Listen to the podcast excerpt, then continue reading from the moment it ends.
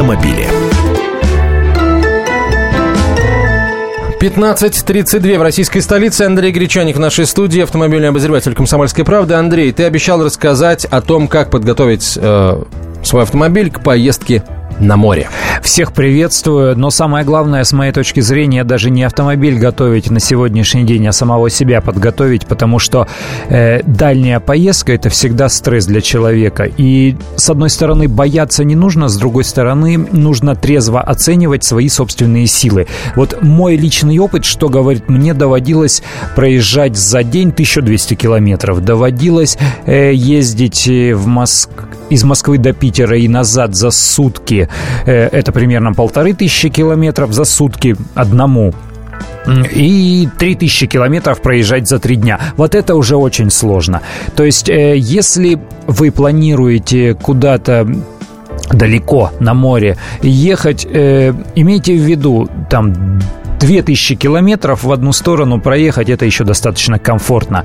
Э, больше 2000 километров это далеко. То есть, если в машине два взрослых водителя, а, они могут меняться. Если сама поездка расценивается как приключение, развлечение и тоже отдых, тогда, безусловно, можно проехать и 3, и 4 тысячи километров в одну сторону, чтобы э, там искупаться, позагорать, э, сесть в машину и поехать в обратную дорогу дорогу. Но тут важен еще один момент. Если вы сажаете друзей, э, коллег, родственников э, в свой автомобиль, проверьте наличие водительских удостоверений у тех водителей, которые обещают э, менять вас за рулем и тоже ехать.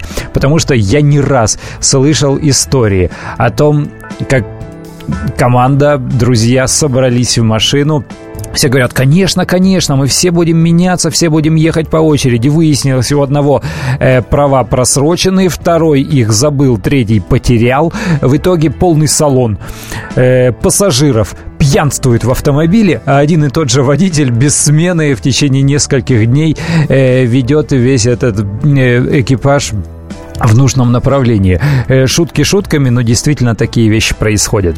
Если вы едете с семьей, э, если там дети, ребенок и бабушка, вот полторы-две тысячи километров это максимум. Рассчитывать на то, что в течение дня вы проедете э, больше тысячи километров тоже не стоит. Даже если вот берем южное направление, берем трассу Дон, пресловутую М4, выезжаем из Москвы и, и едем туда в сторону на юг, там сейчас несколько платных участков, э, проезжаете их достаточно быстро и комфортно, там можно разгоняться до 130, даже по правилам дорожного движения, но все равно рассчитывайте, что больше тысячи километров километров за один день вы не проедете.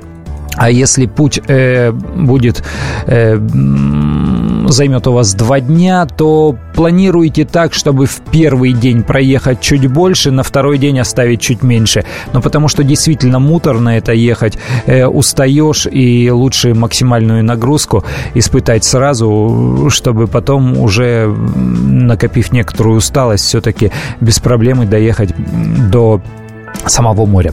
Что касается подготовки машины, вот то, о чем ты говорил, если машина новая, если это иномарка, она проходит техническое обслуживание регулярно, э, никакой беды тут нет. Э, строго говоря, сейчас везде инфраструктура развита, заправляйтесь, заправляйте полный бак на брендовых АЗС, э, не рассчитывая на то, что через каждые там 20-30 километров вам будут попадаться но нормальные заправки.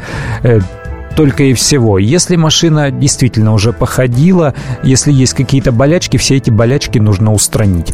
Э, если кондиционер работает не на полную катушку, лучше все-таки его заправить дополнительно. Сейчас у многих компаний акции там за 800 рублей, за 1000. Я думаю, что антифризом кондиционер заправят, чтобы вам было ехать комфортно, прохладно в пути.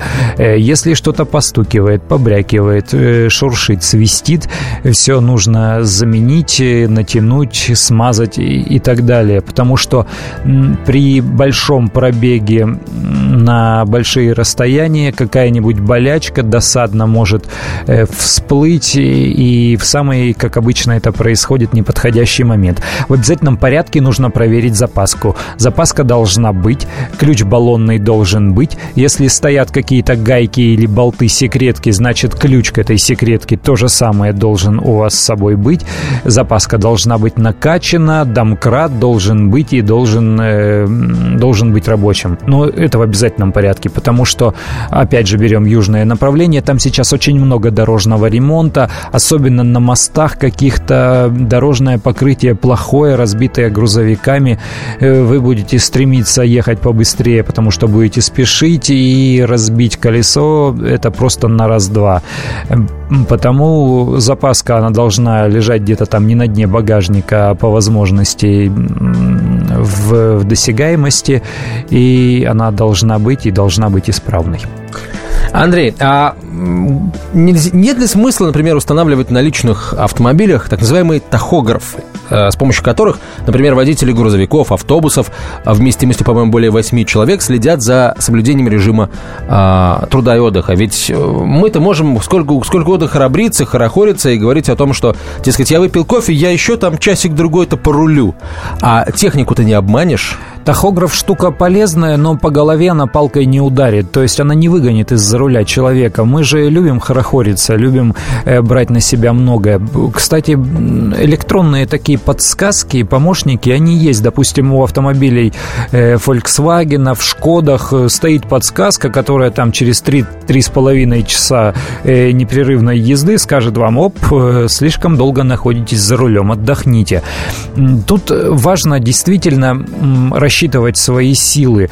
Мой опыт подсказывает, что да, можно ехать от заправки до заправки, но это слишком напряженно. То есть э, можно ехать в комфортном режиме, если скорость там не быстрее 90-100 км в час, и не нужно по трассе постоянно обгонять фуры, то есть ехать э, ну, с каким-то напряжением. Если ты едешь расслабленно, с нормальной, комфортной скоростью, можно ехать и 2, и 3 часа к ряду, году, но я бы посоветовал все-таки делать какие-то э, санитарные остановки, перекуры в течение, ну, вернее, по, по истечении каждых двух часов. Вот два часа прошло, выйди, поговори, разомнись, э, выпей чашечку кофе, стаканчик чая, э, пройдись, сделай какую-то разминку для спины, там влево-вправо покрутиться, может быть, по телефону с кем-то поговорить минут 5-10 перерыва достаточно, чтобы сесть э, за руль уже со, со свежими силами и продолжать дорогу. А вообще, насколько а, важен для а, вот, в, в таком далеком путешествии а, опрятный внешний вид? Ну, вот, например, одно дело, едет человек и не скрывает того, что он устал, что он там за рулем 20 часов и не принимал душ, вот, и всячески недоволен жизнью. А, и едет такой же абсолютно человек, который столько же за рулем, но при этом он выглядит чисто опрятно, у него нет следов непомытости головы многочасовой. И вот имеет ли это значение какое-то при, например, в случае общения с инспектором ГИБДД? С инспектором ГИБДД в, в общении имеет вообще большое количество факторов. Действительно, если человек не брит, не мыт, э, волосы у него всклокочены, он выходит То еще и уголовный розыск и, может заинтересоваться. Да, выходит еще и в каких-то тапках э, на босу ногу, то действительно инспектор ГИБДД будет склонен придираться, даже если у него и не было таких планов.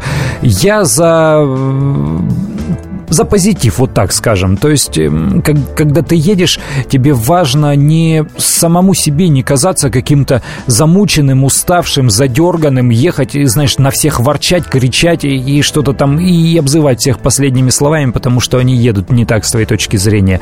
Нет, лето, солнце, мы же едем отдыхать, радоваться. Обувь обязательно должна быть удобной, комфортной, спортивной, мягкой, чтобы э, не, не натереть мозоли, чтобы не уставала стопа. И то же самое, одежда должна быть свободной, потому что в долгой дороге ты становится неудобно, что-то затекает, э, где-то передавливает. То есть вот этого всего не должно быть. А, опрятный внешний вид хорошо, прекрасно, важно, чтобы это еще и комфортно было. Не говорить о том, что надо ехать по пояс раздетым э, и в каких-то там длиннющих безразмерных бермудах, но все-таки Одевайтесь комфортно, когда собираетесь долгое время э, провести за рулем. А, имеет ли какую-то роль, играет ли какую-то роль, а, скажем, режим питания? Вот как, как правильно есть, когда ты долго за рулем? Вот проголодался, пошел, наелся как дома, или все-таки какие-то легкие перекусы по чуть-чуть а, в течение там всего времени пути? Это индивидуальная вещь. Ну, естественно, если смотреть на это с позиции доктора, это нужно поступать в соответствии с его рекомендациями. Кто-то любит жевать что-то в дороге, это его успокаивает, э, это не дает ему заснуть. Э, я предпочитаю никакими перекусами не пользоваться, никакие снеки не использовать. Вот когда ты остановился поесть, ты поел где-то, не в машине, там в кафе на, э, на АЗС, и дальше ты едешь, только напиток берешь с собой. Андрей Гречаник, а, автомобильный обозреватель газеты «Комсомольская правда», рассказал о том, как правильно готовить машину и самого себя к далекой поездке на море, в горы или куда-нибудь еще. Каждую субботу с 16 до 17 часов на радиостанции «Комсомольская правда» я, Леонид Альшанский, почетный адвокат России, веду передачу «Народный адвокат» и отвечаю на ваши вопросы по проблемам административного права, ГАИ, таможенник, пограничник, гражданского права, дачной амнистии, земельных отношений, обманы страховых компаний. Обо всем этом вы услышите в наших передачах каждую субботу с 16 до 17 часов.